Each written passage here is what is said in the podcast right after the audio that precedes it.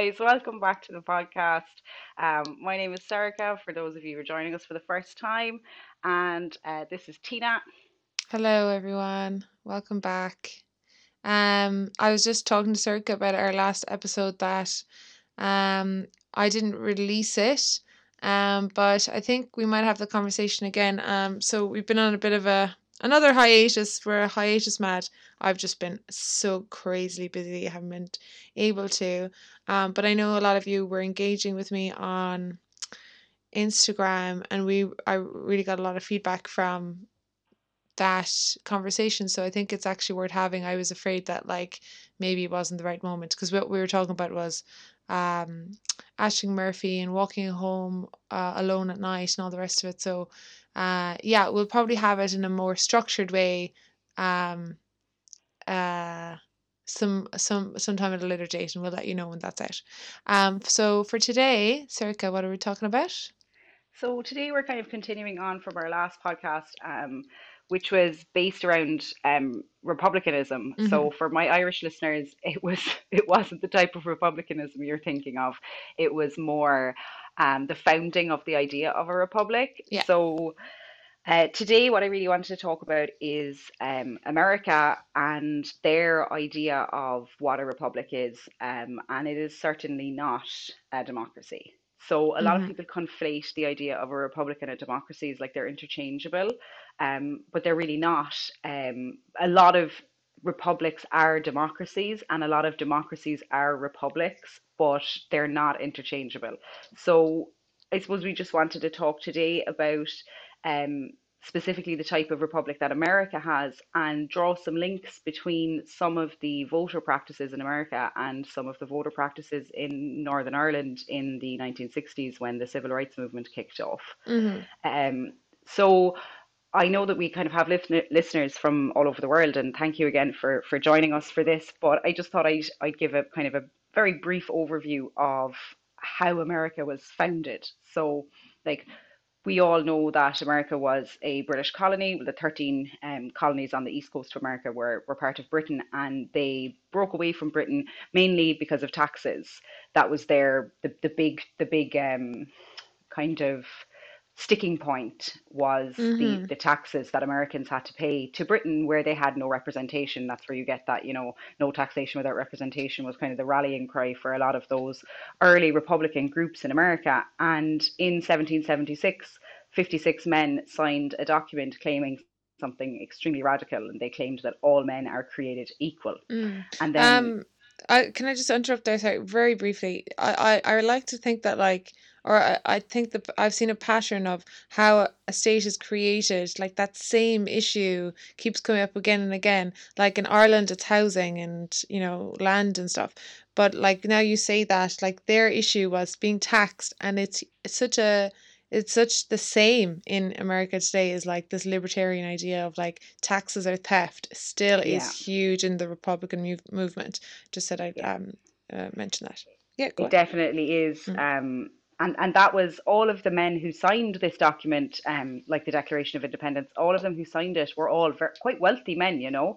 Like Mm-hmm. a lot, some, some of them had come from poorer backgrounds, but a lot of them, like George Washington, his father owned a massive tobacco plantation. You Mm-hmm. know, like they were quite privileged. Um, the vast majority of them were quite privileged. And when they said that all men were created equal, they, a couple of lines down in that document, it states that the government derive their power from sorry that that the republic derives its power from the just consent of the government. And then they wrote the american constitution. And when they wrote the american constitution they were like i know that we said those things but actually they're not true. Um they these founding fathers wanted some level of democracy but at the same time an awful lot of them owned human beings you know um like voting was a privilege almost exclusively for white men with property in the Well, founding well, it's not that they necessarily went, um, oh, actually, no, we lied. They weren't. It's that they didn't consider black people human to begin with, right? So it's like, Yeah, that's exactly what it is. Yeah. yeah, So they they they said all men are created equal, and in the Constitution, and they clarified exactly what they meant by that. They, it wasn't. I phrased it wrong. It wasn't like, oh, sorry, we lied. It was we are now clarifying exactly what we Yeah. mean by these particular men are Yeah. created equal. You know, white men with property are created equal. And So I, I think it's interesting that you said in the last, um, when we were talking in the last podcast, you know, the expansion of democracy also coincides with the expansion of who you consider human. Exactly. Yeah, very much so. And we're going to see that um, throughout this podcast. And I think like everybody um, listening to this will probably know from our last podcast that voting was almost for for as long as voting's been around, it was almost exclusively tied with property ownership. Like if you owned property in most of the oldest democracies, that meant that you could vote. If you did not own property, you could not vote.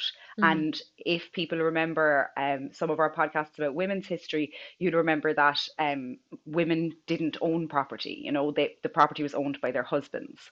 And the only women who ever owned property were the children of um, parents who's had no sons or whose sons didn't survive to adulthood. And that was the only reason that they owned that property, you know? hmm hmm So in the in the Constitution, um, they talk about how men are born with unalienable rights, but voting was not one of them. Okay. What does Washington, unalienable mean? you can't take it away. Okay. So a bit like a bit like the idea we have now of like human rights, you know, that every every human has these rights, um, and you can't take them away from from that person. Right. Um, so when George Washington was elected, um, at most 20% of the population were eligible to vote. Okay. So you didn't even have to be an American citizen, you just had to be wealthy. Um, and in certain states, women could vote, but you had to be, again, wealthy. Okay. Um, the founding fathers kind of expected the common people to participate indirectly through local government hmm um, and through town hall meetings and protest actions.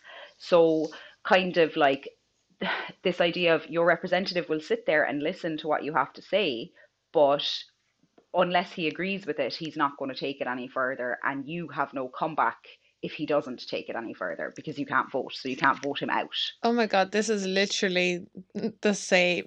I didn't even, I It's did, it's the same. this is a this is a theme we're going to see quite a Okay. lot, Okay. unfortunately. Uh, John Adams, who was another one of the founding fathers, said outright that he didn't want poor people to vote, and he certainly did not want women to vote. Um, the founders, the founding fathers, they, they didn't want the type of democracy that we even see today in America, even the massively flawed democracy that it is, which we're going to discuss in, in, in this podcast. But even even this massively flawed democracy would be alien to them. They would hmm think that the the that um, people weren't actually listening to what they had to say um, at all. Um, and also in the constitution, the type of citizenship that they had back then was like very, very limited. So it was very difficult to become a citizen of the Americas and and vote then as well. hmm They were worried um, about democracy because they saw it as a bad form of government, because they saw it as a route to populism. Right. So you have to, they believed that if everybody was allowed to vote, and by everybody they mean all men, um, if everybody was allowed to vote, it would lead to like uh, appeasing the masses, and you could end up electing a demagogue.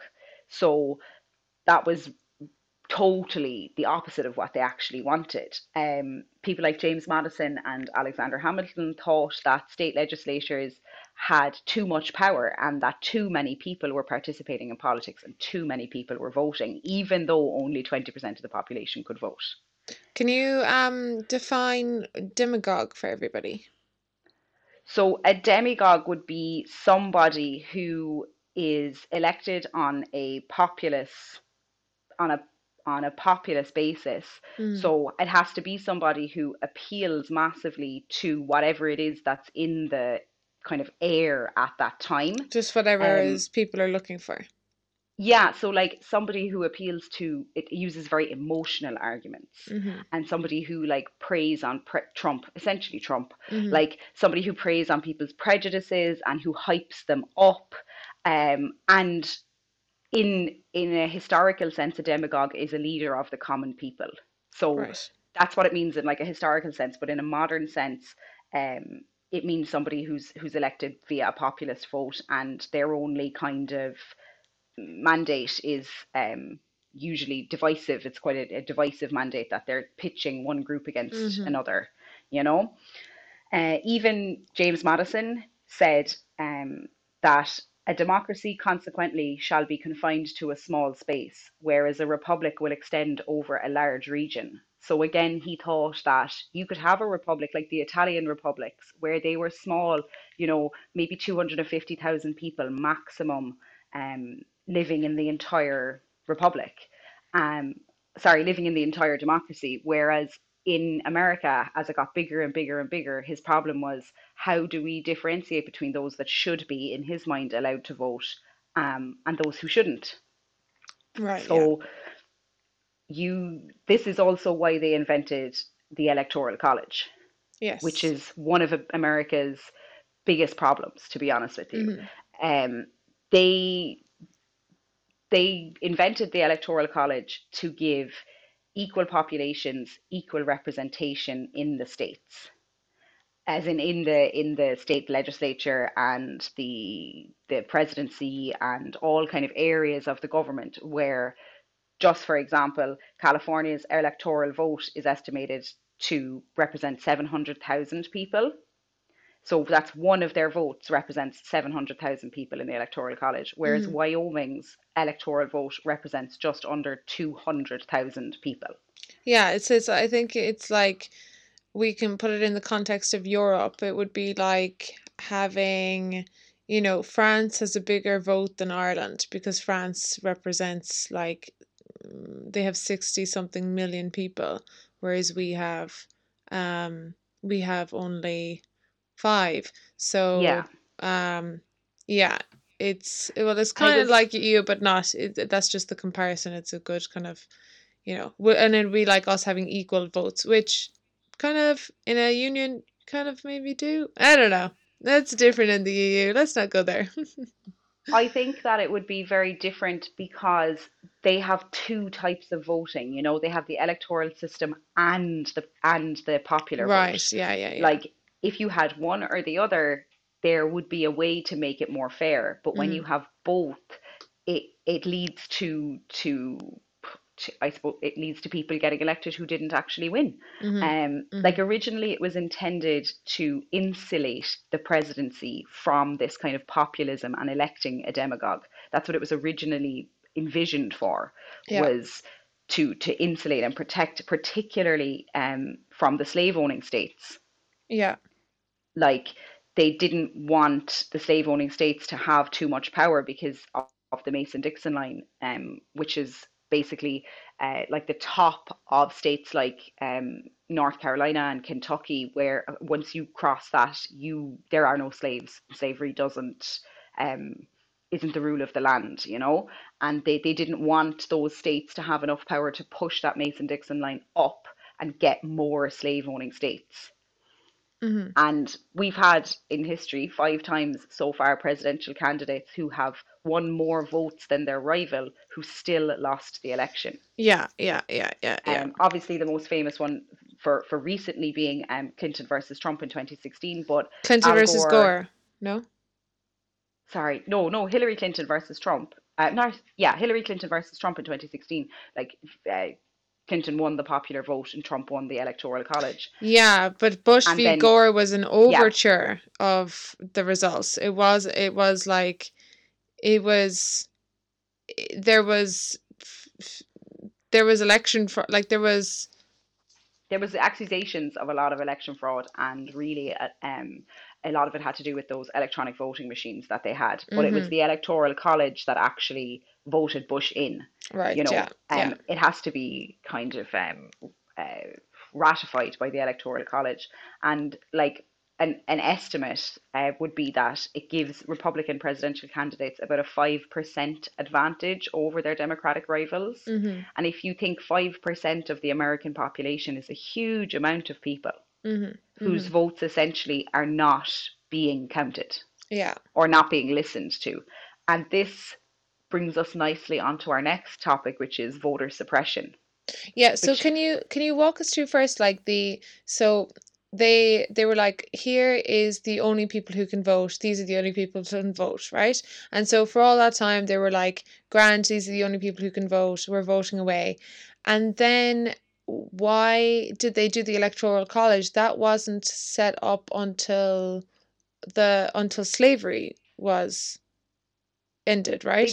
Yeah they did it to insulate the presidency so they did it to to give um to give states that had a lower population but still had kind of like specific um, wants in a president. So obviously, like what a person who lives in San Francisco wants from their president is going to be probably quite different to what a rural farmer in Montana wants from their president, you Mm-hmm. know? Mm-hmm. And again, it was to stop a populist candidate. So a candidate who, Well, wasn't it more to do with like, wasn't it like because so the uh, slaves were freed, black people were freed from being slaves, and then they were also given, if they were freed from being slaves and they were also given citizenship, which they were, then they would also have the right to vote. So the Electoral College like was set up at that time to instant like you're saying we're saying the same thing, but maybe that the it's like it is heavily to do with race because like the southern states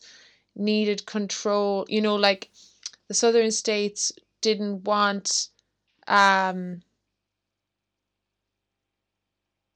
didn't want black people voting and didn't want progr- a progressive agenda to take hold in the country. So they retained they held on to power by you know uh, inventing the electoral college well, not really. Um, like the Electoral College was thought up of by the founding fathers. Oh, right. Okay, Like then I'm thinking of something else. Okay, sorry. like James Madison and Alexander Hamilton laid this out when they set up like the structure of the American government, you know. Mm, Um, it's structured differently in a kind of a federalist kind of way. So a bit a little bit like Germany kind of where the states have quite a lot of power, but the federal if there's a federal law passed, all the states must follow that law. mm-hmm, And the the Electoral College um was set up by by James Madison and the, the original founding fathers because they believe that like the choice of the president should reflect the sense of the people, not um not allowing a person who's running on like just one issue or just two issues because again they believed that the common man the, the normal man um, was stupid and would not elect somebody who would mm-hmm, actually do the job that needed to be done. Like they, they wanted people who could make difficult what what we would consider today to be kind of difficult decisions around like how much should we tax people and should we go to war and things like that. Yeah. um, and again it was about keeping power in the the hands of the privileged few. Um, now black men won the vote Mm-hmm, after um, after after slavery they, they won the vote in with the, the 15th amendment in 1870 during a period in america called reconstruction. And reconstruction was where they attempted to very, very, very quickly equalize, or as, as what they thought of as equalizing the playing field between black men and white men. mm-hmm, Um, and like shamefully, there were so many women suffragettes who argued that black men shouldn't get the vote before white women, you know. mm-hmm, Um, but anywho, black men got the vote in 1870, and almost immediately, states began, you can imagine the states that began to do it, all the ones in the South, began to pass uh, felony conviction laws.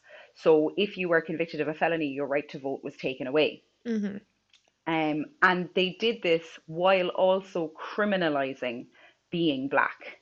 mm-hmm. So you could be um, you could be arrested for loitering, you know, and that would stand against your right to vote then. And the only people that they would arrest for loitering would be black men. What isn't the 13th Amendment, isn't that the one that abolished slavery? Yeah, and then the 15th is the one that gave the vote to the to black men. Right, but there's um the 13th Amendment has a little asterisk in it where it It says does. like no man shall be held, you know, held in slavery except In when they're in prison. they're in prison. So Yeah, there's like that, yeah, you're free, except when we catch you. So then, as you're saying, they were like, oh, they criminalized black men in order to catch them, in order to put them back into prisons to make to them make them slaves slaves again. again. Yeah. Yeah, and you'll actually find that a lot of those sheriffs, a lot of those prison guards were former overseers on plantations. Like they were the same men that had been abusing these people for decades and decades, and but now they have a badge, Mm, you know? mm-hmm, Um, so they criminalized being black essentially, um, and then they also designed laws that restricted your right to vote based on again your taxes. So you mm-hmm. had to pay taxes to vote, but if your grandfather had voted, you got an exemption from that rule. Right. Again, obviously, this only affects people. Um, newly, it only affects newly freed slaves because obviously the white person's grandfather voted. Mm-hmm, Do you know? Um, and then obviously during the Jim Crow era, they had a huge, um, huge amount of, of literacy tests. So Yeah. you had to prove that you could read and write. And like the tests given to white people were questions like, you know, Mary lives in the yellow house. Where does Mary live? The questions given to black people were, how high is up? Uh, like these you know impossible even like these impossible deliberately impossible and cryptic questions so that they could fail them and deny them the right to vote. Mm-hmm, um, and obviously it was they, those literacy tests were not just um, they were aimed 100% at black people they also affected um, immigrants from non-english speaking countries as well. So mm-hmm. when the immigrants arrived in america they had to pass this literacy test um, and they couldn't because even if they spoke and wrote english how high is up like what what Doesn't answer do you want to that Yeah. like you know Yeah. so the rules that govern like states elections are again because of the federal nature of the US um the, the states have quite a lot of say of, of what goes on within their state like healthcare education taxes etc but with the civil rights movement in 1965 and the voting rights act um, the federal government demanded that any changes to election laws got federal pre-clearance so this kind of didn't get rid of those um, of, of those restrictions to people's voting, but they got rid of them on the basis of race. Mm-hmm. So if you still if you had a felony conviction, you couldn't vote, but the literacy test had to be the same for both. And therefore, more people were franchised, like more people got the right to vote. Mm-hmm. Then in 2013, so for like 50 years, this law stood. And in 2013, the Supreme Court said that this no longer applied and they were not going to police voter suppression. Um, after this judgment, over half the states in America enacted new restrictions on voting. And we saw this during the 2016 election and we saw it in the 2020 election too, where people were forced to drive miles from their house or walk, Mm-hmm. get the bus miles from their house because their local polling station was shut down Mm-hmm. um, and had to stand in really, really long lines. Mm-hmm. And this obviously was 100% aimed at Black and Latinx um, voters, like people of color. That's who they wanted to suppress here. So studies have shown that Black and Latinx voters wait 45% longer than white Yeah, some of voters them to were vote. like eight hours long, those lines in 2020.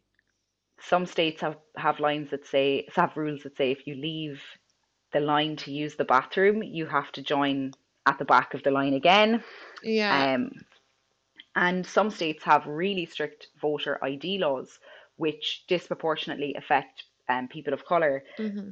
And all of these laws work in kind of tandem with each other um, to suppress voters, you know. And Yeah. we're going to talk a bit more about voter suppression in a second. But just to say that the US has created this system for, I think we all know, you know, to, to, to stop um, any sort of a normal person getting into the White House, any sort of a person who might have any um, ideas about equality or equity um, of opportunity for for everyone in America, and it really lags behind almost all other developed nations in voter participation. Mm-hmm. Um, like we have low voter turnout That's our problem. Like in Ireland, we have quite low voter turnout. You know, the only ones that people really vote on in big numbers are usually referendums. Mm-hmm. But local and even national elections, they don't get a huge turnout because partly because our voter registration isn't automatic. Mm-hmm. But unlike um, America, all prisoners and ex-prisoners have the right to vote in Ireland. So prisoners get to postal vote. Uh, you, your your enfranchisement is not taken away because you've committed a crime and because you're locked in a in a cell. You still can vote if you want to, Mm-hmm. no problem whatsoever. Um, whereas in America, if you are convicted of a felony at 18 and you leave prison at 25, even when you're 70, you can't vote. Yeah.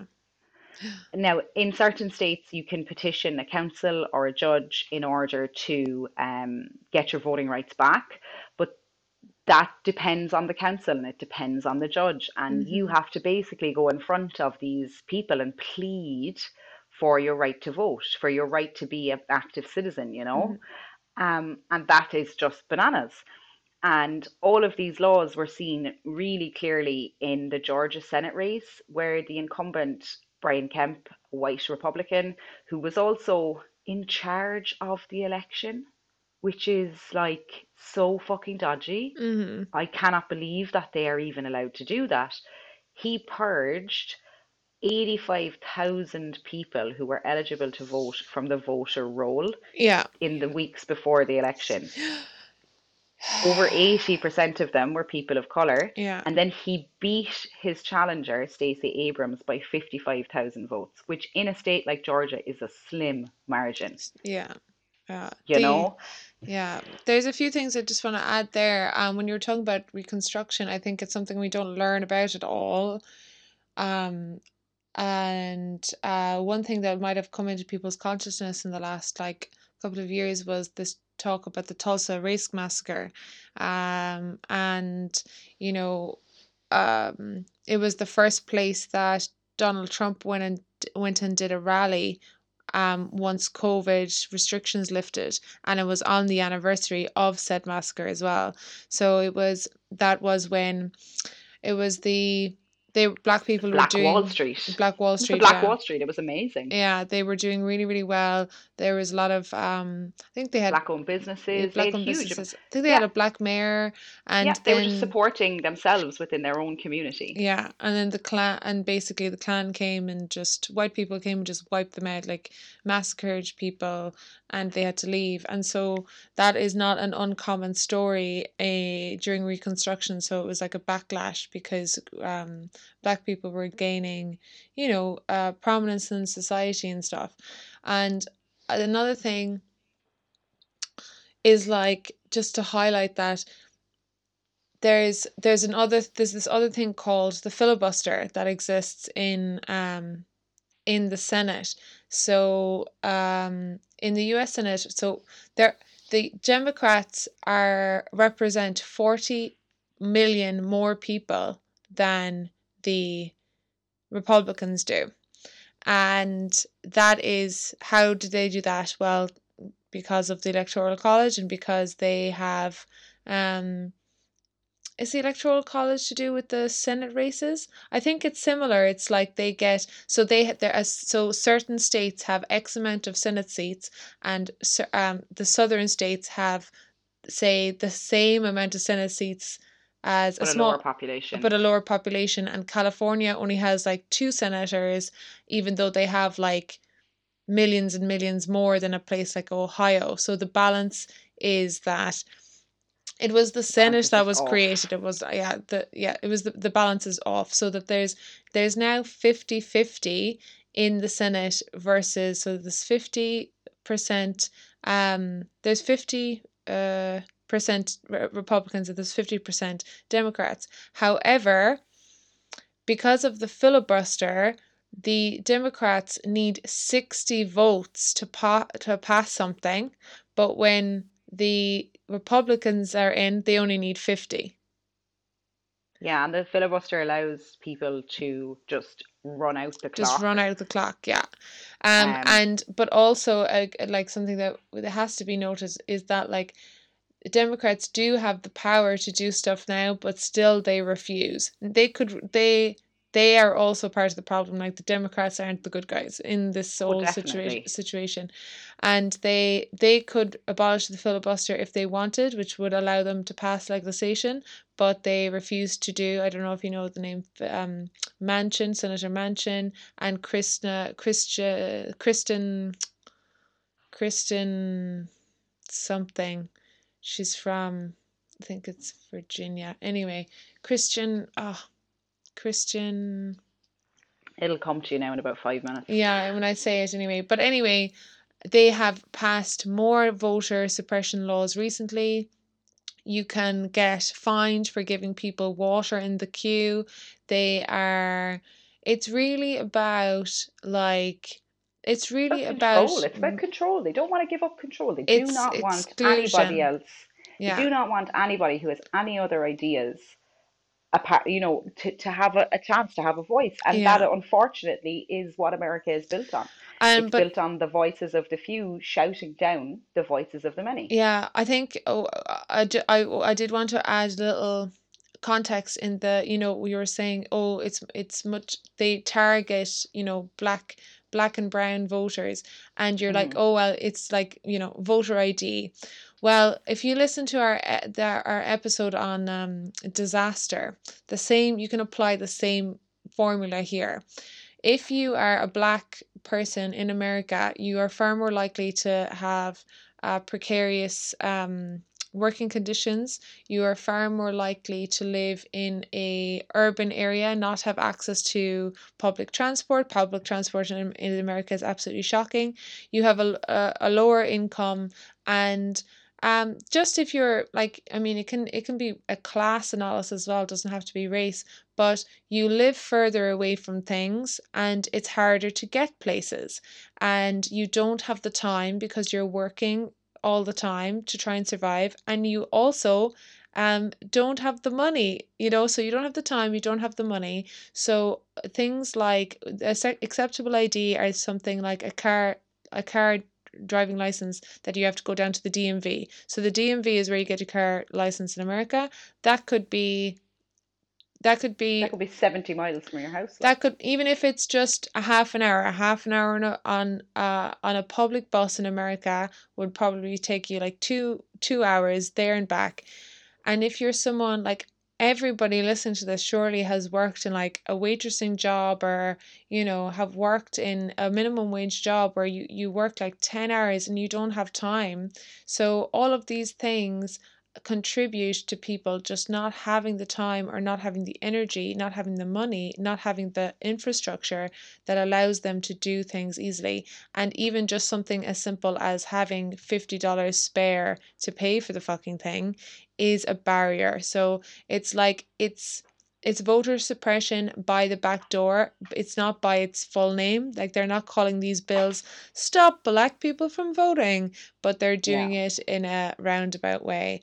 And it's just it's getting it's getting worse like but yeah, that's where they are at. And you know, as I said, they're they're it's about exclu- it's about exclusive spaces and they are exclusion you know they're they want to the people in power just want the people who are in power to be in power they don't want to open it up to more people No, so because that might require you to change. You know, that might require you to change the way you think about things and the way that you treat people. And they certainly do not want to do that. You it's know, more they that it'll it won't, you won't get the money the money the a huge amount I think I think America, um, like, you know, they believe that they're the greatest country in the world, um, because that's what's fed to them their entire lives. You know, but what they don't cinema cinema sorry yeah continue I knew you'd get it. Um, because they they truly believe that because they're not educated about like how poorly their system actually runs, you know. mm-hmm. Um, so I was just when I was doing research for this podcast, the, the more that I read about all of these tactics in America, the more it reminded me of Northern Ireland Mm-hmm. um, in the 60s. And we were just talking about voter suppression in America, and the same thing happened in Northern Ireland. Mm-hmm. So in, as I said, in most democracies, um, you had to have property to vote. And Westminster, so like the island of Great Britain, changed this in 1945, um, which abolished previously you would get an additional vote for being a college graduate and you would get an additional vote for being the owner of a business. Right. Um, so they abolished that in 1945 on mainland Britain, but they didn't abolish it in Northern Ireland. So this meant that in local council elections, ratepayers, so tax like payer, people who paid business rates, and their spouses, whether they rented or owned the property, um, gained an extra vote and so did company directors. And this was the basis for the entire civil rights movement back in 1966, 1967. Um, a group called NICRA were founded, um, the Northern Ireland Civil Rights Association, and they were massively inspired by the Civil Rights Association in America. Um, they were founded with five primary demands, one of which was one man, one vote. Mm-hmm. So like the problem wasn't that Catholics couldn't vote, it was that their votes were worth less. Yeah. Because because of the years, decades of oppression and discrimination, very few Catholics owned businesses. Um, and very few Catholics were company directors. And so the unionist population had an artificially inflated um, vote, you know? Yeah. N- now, after um, the the the marches by NICRA, um, Stormont actually addressed this in the Electoral Act in 1969. But by then, the anger and the hurt caused by decades of discrimination and inequality in housing, employment, and voting, they, they couldn't quell the the the wave that was coming at them. You know, the, the wave of people that were saying, actually, I'm not I'm not content with you just giving us the vote. I actually want to be able to get a house and I want to be able to get a job. And between 1969 and 1972, there were quite a lot of protest marches, and a lot of those protest marches, um, people were attacked on those marches by um, by the RUC, by unionists, by members of the Orange Order. Um, you know, they had stones thrown at them, they had like bottles thrown at them, they were physically beaten up and and, and they were brutalized by the police. Mm-hmm. Um, but the by 1972 and, and in Bloody Sunday, when um, British paratroopers opened fire and killed 15 people, um, that was there was no going back from that for the nationalist population. You know, they weren't going to just, unfor- like, uh, after that horrific event, the the nationalist population of Northern Ireland, they, they couldn't just say, oh, we've gotten one man, one vote, thanks very much, we'll sit down now. You know, there was so much more to do. And unfortunately, Yeah. that that violence took over Northern Ireland Mm-hmm. and there was a 30 year civil war to follow. You Was know? was the Bloody Sunday like the start of the IRA? No. No it existed no, before. Bloody, it, it existed a long time before, yeah. Mhm. Um, there's been some, there's been an IRA group really since the founding of the IRA in the 1910s, like. Yeah. Um, but after Bloody Sunday, when those images were beamed into every home and on the front of every newspaper, and the British had um, a whitewash basically they did an independent independent my eye Mm. inquiry where they said that the British had only opened fire after they were fired upon. Um, and it took until 2004 for the British government, David Cameron, to admit that they had opened fire on innocent people and had killed 15 people for no more than a couple of lads throwing rocks. Mm-hmm. And they had done this, they had done the same not six months earlier in Ballymurphy, which is an estate in, in Belfast where they opened fire and killed 11 people, um, including a priest who was giving the last rites to somebody. That's was- besides the point. It was the Um, same regiment. Did you know that? Yeah, I did know that, yeah. It's yeah, the same same, people, the same Yeah. parachute. Red- I was listening to And actually, Rebel. Rebel. Tóibín, Peadar Tóibín named one of them I um, saw in the that. Dáil, Yeah. which we are not going to do because we don't want to get sued. Um, but yeah, and I think that that that eh, that in and of itself is a crime to say that I can't say the name of the person who shot dead 15 people and just got away with it. If you want They to all listen, they've all have just gotten away with it, you know. if anybody wants to listen to um an interview, check out the Rebel Matters podcast. He interviewed one of the one of the women who was a young child at the time, um, and experienced. I think it was her mother was killed. Um, so that's there's a really good po- po- um, episode on, on on that. It's mm, hard to listen to, but um, worth a, a great Worth it. listen. Yeah, yeah, yeah. Yeah. So apart from the one man, one vote um, issue that they had in Northern Ireland, um, gerrymandering was a massive problem in Northern Ireland. So gerrymandering is the manipulation of the boundaries of an electoral constituency in order to favour one party over the other. What's that mean now? What does that mean? A lot of big words there now. when you when you look at a map of any one place that votes together, so for example, um, a map of Ireland, hmm right? And you draw the boundaries of an electoral district based on population. So if hmm you look at an electoral map of Ireland, you'll see that they have, for example, Dublin has Dublin North, Dublin East, Dublin West, Dublin Southwest, because they have to break it into more than like you can't just draw a box. It has to be an equal representation of population. And how much is it in Ireland?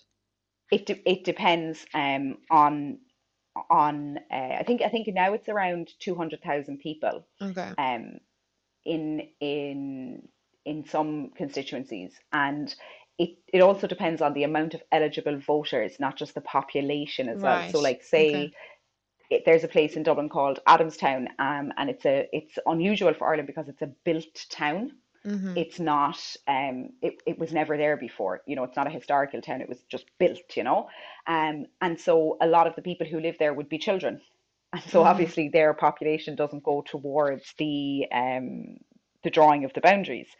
And in the Republic of Ireland it's quite a big deal for those boundaries to be redrawn. So they did it um two I think about eight years ago they redrew the boundaries of um a good few cities in Ireland that had become very um, populated, you know, since the last time they redrew the boundaries. And it's reg it's it's common enough for countries and states and even counties to redraw their boundaries based on population. hmm The problem with gerrymandering is that it's an artificial um it's an artificial redrawing in order to try and pack as many people of one party into an area and Right. Yeah. claim that area for that party. So there's two ways they do it. Um, one of them is called cracking, where they draw a line right down the middle of a boundary. So instead of having a solidly red area, hmm they crack it in half so that you have Split some up. blue pushing in on both of the sides. So their votes are less powerful. Right. Um, and the other one is packing, which is concentrating as many voters of one type into one ward or one district to reduce their influence in other districts. Mm. Um, and it leads to some really weird shapes on the electoral maps. You know, so for example, um, in Cork, Carrigaline was never part of the Cork City voting boundary, but it is now because the population of Carrigaline has exploded so much that hmm it can't be in Cork County's voting district anymore, you know? So it would be very normal for the electoral boundaries to be redrawn. That is not the same as gerrymandering. Yeah. So it'd be like, They're say, if we were in a school and there was loads of us and we were all in different rooms, and then you like packed like 50 students into one room and you gave them one teacher, and then you put 10 students into another room and you gave them one teacher, then everyone has one teacher, but clearly one is not one one one class is being taught better than the other. You know what I mean? Like you're getting more attention, there's more benefit uh you have you're able to talk to the teacher more, you're able to get your voice heard, you're able to have your needs met by your teacher if you own, if there's only 9 of you versus if there's 49 of you, she's not fucking listening to you like she's she doesn't have time. She's tired.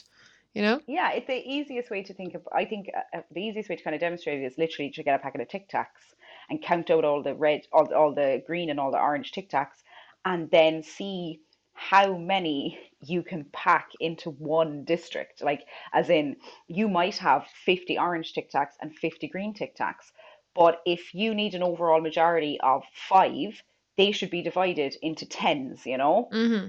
But what you do instead is you do, you have one one one ward with three and another ward with seven and another ward with five and you break them up as much Mm. as possible and Yeah. spread them out as much as possible so that their votes aren't as strong. Yeah. Um so gerrymandering is kind of synonymous with Northern Ireland. Mhm. Like partition itself was gerrymandered in the same way that the partition of India was gerrymandered. Again, British. Um, so when before partition, when Ireland um, in in 1919 when the first Dáil was called, the election in January 1920, um, like the Sinn Féin candidates won. They swept the board. They took 338 seats out of 393. So across Ireland, like everybody practically voted Sinn Féin except for the kind of unionist stronghold of Northeast Ulster. Mm-hmm. But that was a big problem for the Unionists who lived in Northwest Ulster or North Ulster or, you know, anywhere except for in that kind of um, Unionist enclave of, of uh, Northeast Ulster. And this wasn't working for the Unionists and it certainly wasn't working for the British government. So when they decided to partition Ireland in 1920, they was a very careful carve up of existing electoral areas which were designed to provide for a unionist state, basically giving them an inbuilt unionist majority. Mm-hmm. So that's why they didn't include all of Ulster or even like Donegal. yes, yes, Right, because I was always like, I was always like, why isn't Donegal like everyone mistakenly goes Donegal is in Northern Ireland, but of course it's not. But I always wondered like why, and that's why. Okay, because yeah, it's like you're uh, like Ulster, Northern Ireland is Ulster. It's like no, it's not because there's plenty counties that are not so in Northern Ireland. Yeah. Yeah, precisely. So when the British drew that boundary, they obviously did it with no input from any nationalists. And they said, after we got our independence from Britain and we signed the treaty, they said that there would be a boundary commission which would just, you know, fix the boundaries a little bit. So, like, no side was going to gain a huge amount of land, but there was scope, the British said, to say, you know, move it maybe five miles or 10 miles in either direction. Mm-hmm. Um, so that was what was planned. Um, however, that never went ahead for a myriad of reasons. But what's really interesting is, as you said, Donegal was not considered for partition, even though when they planted Ulster in the 1700s and the 1600s, like when the plantation first happened, Donegal was part of that original plantation. But people like not a lot of unionists moved to Donegal because the areas of big industry were in Derry and Belfast Too and away. they Yeah. moved there instead. Mm. So Donegal had quite a high population of Catholics and they they didn't want to give Catholics any power. So they were like, we'll just draw it out. We'll just get rid of it, you Do you know? know? Yeah. So not content with this artificially established majority, they even they gerrymandered even further. So they abolished Ireland's proportional representation system, which is quite a fair system, Mm-hmm. um, and they replaced it with the English first past the post. So They have that in America as well. yeah, I know it's bananas. It's so weird. Like that's so weird. So like for instance in in the Joe Biden uh, presidential thing it was like first past the post. So like in the end if if um if when they were counting, isn't this right? Like if if you happen to count somewhere that had a lot of votes for you and you got past the post, but then uh, then your opponent's votes were counted somewhere else and he actually got more votes than you because you got past the posts first, you get the seat.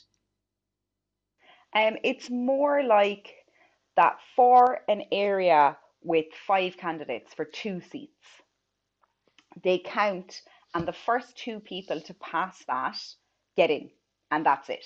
Whereas in proportional representation, what can happen is you can meet the threshold, but then you can actually be overtaken by second, third, and fourth preference votes. Oh, okay. Maybe I'm confused. I'm wrong there. So maybe I didn't understand that the entire time. Okay, I think never we're going to do a whole, we're probably going to do a whole podcast on proportional representation and why it's Yeah. a far better system than first past the post.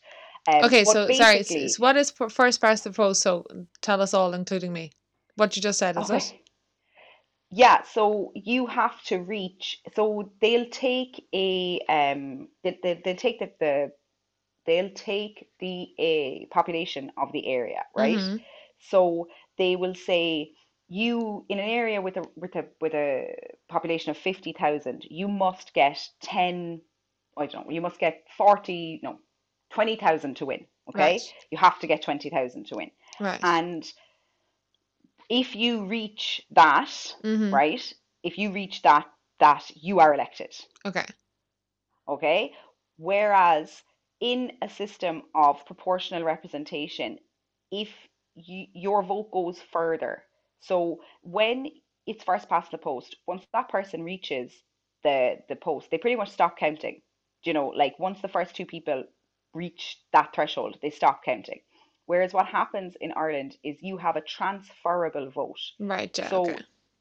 if your if your candidate um, reaches the if your number one candidate reaches the um, the threshold, Mm-hmm. what happens then is that all of the the rest of the votes are are are transferred. Yeah, Mhm. they're transferred to another person, Mm-hmm. and that can happen.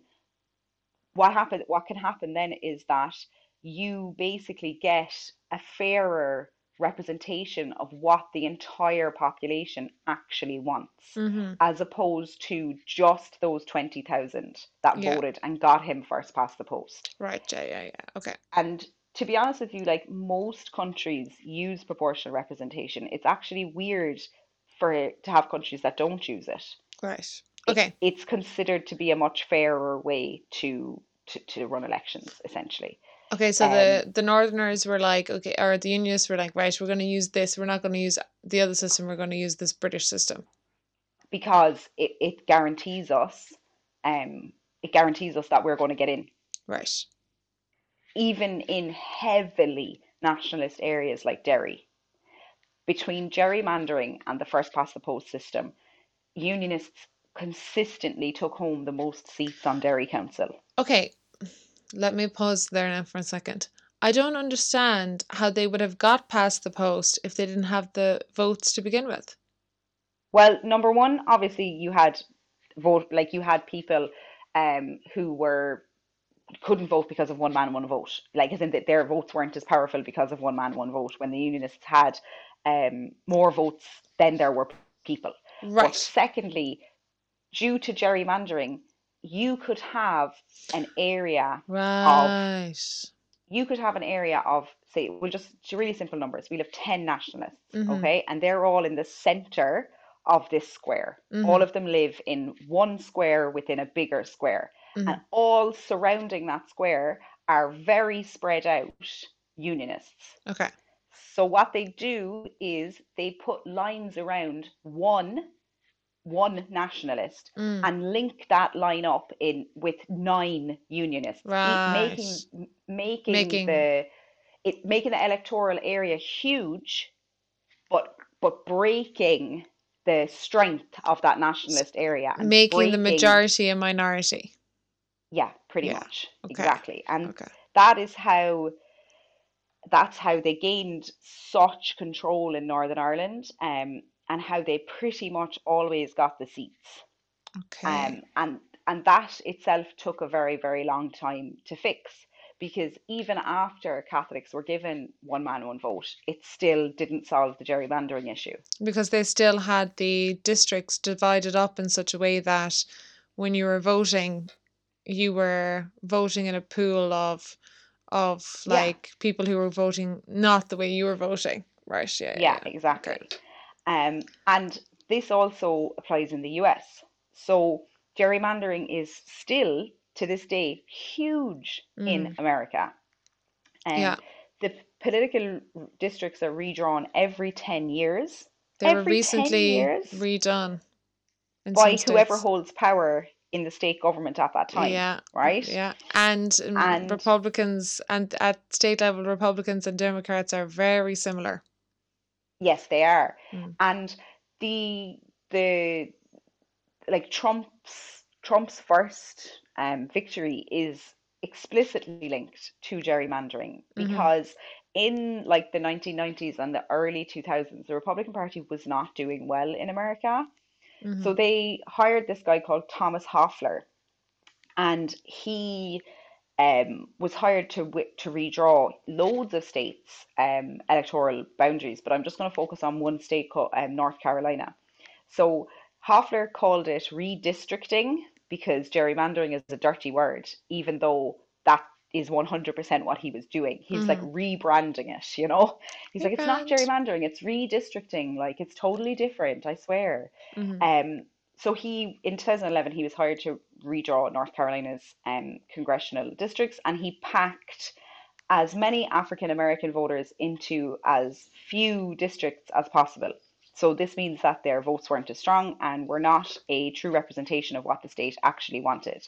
And you see this in a lot of big cities because cities tend to be Democratic voters, and people of color tend to vote for Democrats. hmm So we need to break those up. And you remember I said cracking versus packing. Yeah. So he cracked all of those districts and made them like elongated them. So they included like instead of having three solid um, Democratic, you know, wards or districts, now you have seven which are Republican hmm because he's just broken them and divided it up and added as many Republican voters in as possible. Yeah. So North Carolina was voting pretty much solidly Democratic for a good few years because it hadn't been um, gerrymandered. And after they gerrymandered it, they returned uh, Republican candidates who then began focusing on voter suppression laws, hmm like requiring ID at polling stations, closing polling stations down, basically the hmm Republican handbook, you know?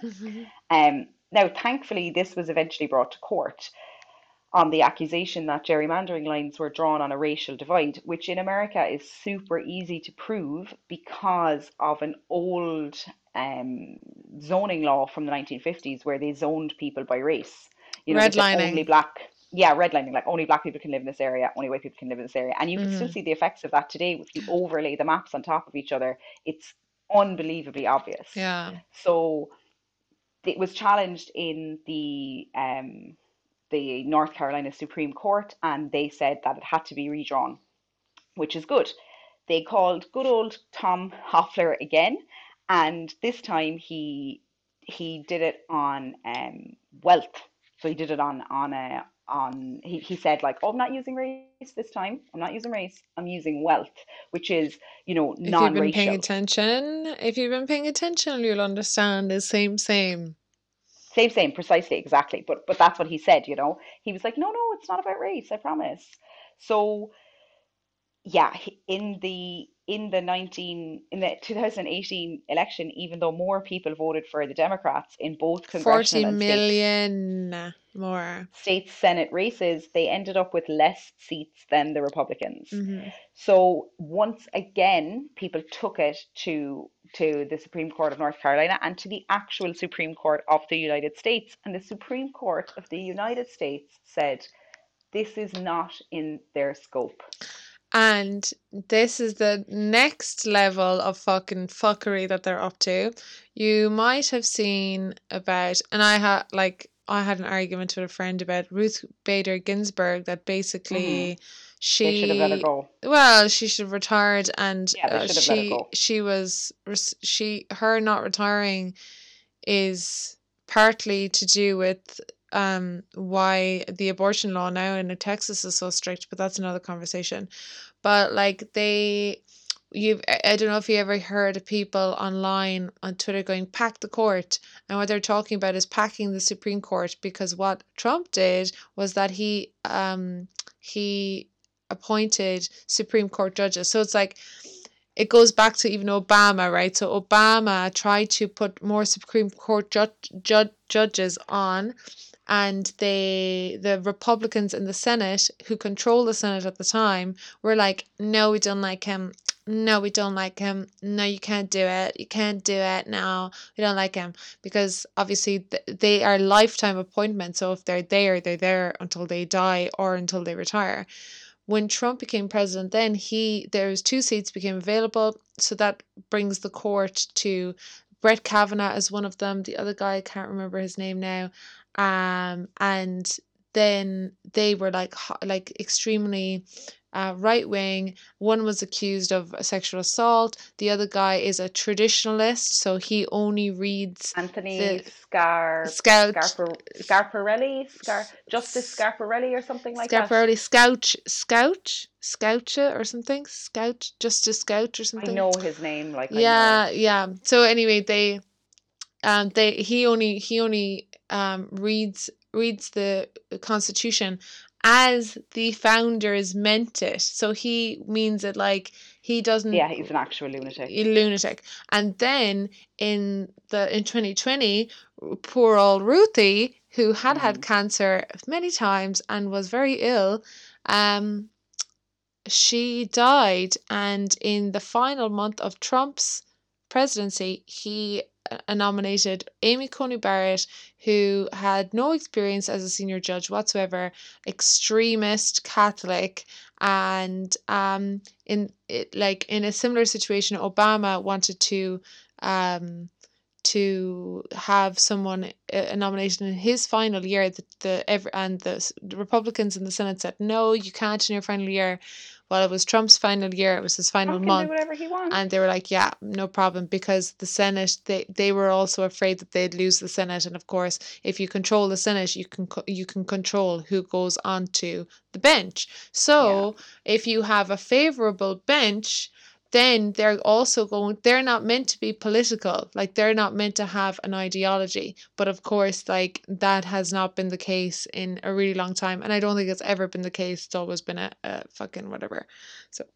Always so the show, system honest with you. the system is set up to protect itself now more than Yeah. ever i think than it has has been before. Well And like when we're talking about gerrymandering and voter suppression and like how it disproportionately affects the people that they don't want in power, like we have to think as well again about Northern Ireland. So England, like Great Britain, the, the island of Great Britain, is considering bringing in uh, voter ID. Now mhm, we have voter ID in Ireland, but like you have to, sh- you don't have to show ID at polling stations, but you can be asked to show ID at polling i stations. You always bring my can't, passport yeah yeah, but if you can't produce an ID, then if the person knows you, which is quite common in rural areas, you know, they know who you are. They know that you're not impersonating somebody else. mhm, So that can be fine. Um, but England, like the, sorry, the island of Great Britain does not at the moment have um, uh, this law where you have to show an approved form of ID. So, like, mhm, if you're asked for ID at a polling station in England, a library card will do. mhm, Like, it doesn't have to be, you know, this approved form of ID. But in Northern Ireland, it does. mm. Since 2002 or 2003, um, voters have to show a suitable ID, right?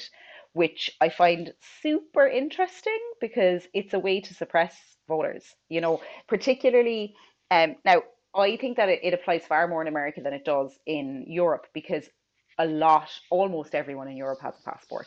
There's there's Exactly. quite a few, like there are obviously, you know, I'd say only about 10% of the population of Ireland does not, you know, Yeah. whereas in America, only 10% of the population have a passport. Yeah, yeah, yeah, yeah. We have big works. ID culture in Yeah, this we do, country. yeah. Yeah. Um, and in just to say, like the same way that Trump cried voter fraud and all the rest of it, and when they actually investigated, they found something like in 20 years there'd only been 100 complaints or Mhm. something. mhm. In the UK, there were there was has been only one conviction ever for voter fraud. Mm-hmm. ever. You Yeah. know, It's not. um, it's it's it's not a it's not a problem. it's not a proportional reaction to an actual problem.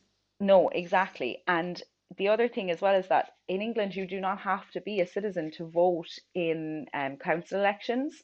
So you can you could literally step off a plane, and two months later, you can vote in your council elections, and it's fine as long as you can prove that you live in that boundary. Mm. But it's and and therefore like people who are not citizens feel involved in the process you know they feel their voices are being heard but if you bring in voter id a lot of those people will not vote for a Mhm. myriad of reasons Mhm. um, and i just think that this is kind of further evidence that the conservative party like the republican party in america is trying to stop the people who they believe could change the system from voting um, Yeah. and I just think the links between the two are too far too strong to ignore. And we have to remember that Britain is America's daddy. Yeah, and we're fucking America's copycat. We Yeah, are. America's we I mean Simon Co like there's talk now about us getting our own fucking fleet. Like Yeah, I know. Fuck off. no. Like if Russia want to come and attack us, we are fucked. Like no amount of fighter jets But we sent the that. fishermen. Like, did they? Uh, we are actually grand. We can. Now. I would just like to say, sorry to interrupt, um, Tina, that um, my the, my battery on my on my um, iPad is going to die very soon. So Okay. you can cut this out of the podcast, but I'm just letting you know it's screaming in my ear, battery low, battery Okay. low. Okay. So, um, so yeah, I just think the, the links between the Conservative Party and the Republican Party in America are so, so strong. And it's obvious that what they're doing in America, they're trying to do in England. Um, and it's all to suppress voters who might change the system, Yeah. you know? I would So, like to add two things. I'll close out there if you if you if you drop off, but I would like to add two things that I think are interesting. One is that in America, did you know that they locate the prisons in white districts and when you count your population, you count the you prisoners count the prison population, I but know, you're vote. they're not allowed to vote and the second one is when we were talking about redlining this was on tucker carlson only about two years ago because he was like how can a bush be racist is because when there was redlining in order to separate a white neighborhood from a black neighborhood they put up these big massive um they put up these big massive like hedges or they would put like a um a motorway or a Or a railway track. between them. Yeah, yeah, yeah. So they're like all of these things are, you know, all of our their infrastructure is molded around. Yeah, yeah, exactly. Yeah, yeah, yeah, yeah, yeah, the lines of society, which is just bananas. Um, Madness. it's insane. And I think that thankfully, with the advent of the internet and the spreading of information around the world, activists are picking up on all of these tactics that are being tried, you know, and Mm-hmm. people are more aware of these Aware. Yeah. tactics now as well, thankfully. But Yeah. that doesn't Oh, actually going to, to do anything about it. she's cutting out there small, but I think we'll better finish up before she drops out altogether. Um, Thank you so much for listening, guys. yeah. Just to say, we've got TikTok now. We're Do at we? a woman. Yeah, we've got TikTok at a woman's place Ireland. Um, it's mainly just me making really stupid history jokes. But No, please come on down and follow us. Um, because I'd love to see some of your stitches or your duets to any of our videos. I'd be super interested. Yay. Okay, I didn't even know that. I've been so busy. I've been busy. Okay, uh, thank you very much for listening. And sure, get on to us there on the old Twitter machine Okay, right. I'll see y'all later. Bye. Thanks, guys. Bye.